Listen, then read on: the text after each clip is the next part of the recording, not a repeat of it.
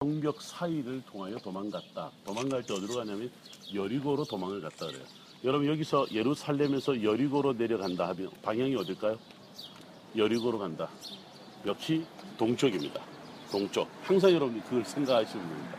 여리고로 도망가면 가서 거기서 잡혀서 두 눈이 뽑힌 채 끌려가다가 죽게 되죠.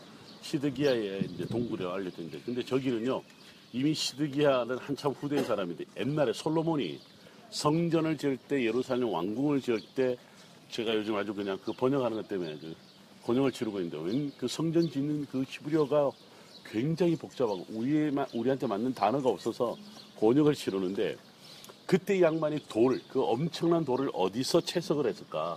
여러분 저 안에 들어가 보면요. 좋게 제가 그냥 천평 이러면 저한테는 굉장히 크다 이렇게 생각이 들거든요. 천평의 엄청난 동굴이 있어요. 여기가 바로 채석장이었습니다. 그러니까 솔로몬의 채석장들 중 하나가 바로 여기에 있었다 이렇게 볼 수 있습니다. 그 다음에 그럼 제가요 팔로 제가 이렇게 표시하겠습니다.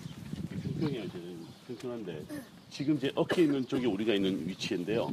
원래 예루살렘 우리가 여기 있는 곳이 해발 한 740m 정도가 돼요. 어제 여러분들 다녔던 다윗성은 720m 이렇게 낮아요 이렇게. 자 이게 다윗 시대 예루살렘이에요.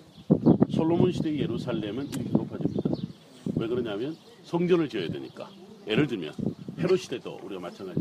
그래서 이 지역을 갖다가 밑에 있는 지역을 돌로 다 채워서 이 지역을 평평하게 만들어야 됩니다.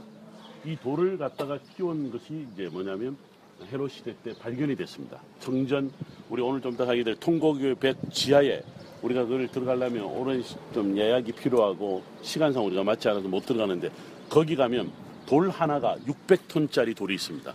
이걸 갖다가 받치기 위해서. 그게 공교롭게도 헤롯 당시 때의 돌입니다. 놀라운 돌이 여러분 피라미드 돌 하나가 수백만 개로 수십만 개로 만들어져 있는 피라미드 돌 그 하나가 2.5톤이거든요. 그 피라미드 하나의 돌 그 만드는 2.5톤인데 여러분 600톤, 500톤 상상이나 하겠습니까? 그게 헤롯이 만드는 40년 동안 헤롯을 반대했던 유대인들도 그것을 자랑하잖아요. 이 성전을 사- 얼마나 지었는데 너가 감히 무너뜨리고 사흘 만에 짓는다고? 이게 이제 하나의 상상이 될 만한 그런데 왜 우리가 방법이 밑에 있는 것을 다 채워서 이렇게 올라올 수도 있지만 지금 어깨에 있는 부분들을 오히려 채석을 해서 여기를 까갖고 그렇죠? 더 평평하게 만들 수도 있었을 거 아니에요. 자, 근데 여러분들 지금 보시면 이게 우리가 영어로 카빙이라고 그러죠. 깎아 내려가는데 더 이상 깎아 내려가지 못한 바위입니다.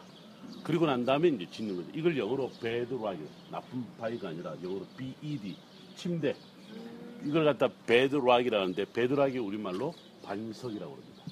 이게 그래서 우리가 이제 반석이라고 하는 것이 더 이상 carving해서 채석을 할 수 없는 상태에까지 내려가는 거예요. 요즘에 우리 교회 지을 때 지하 팔 때 엄청나게 큰 바위 나오면 그 곤욕을 치르거든요. 그 바위 깰려면 보통 돈 많이 들어가는 게 아닙니다.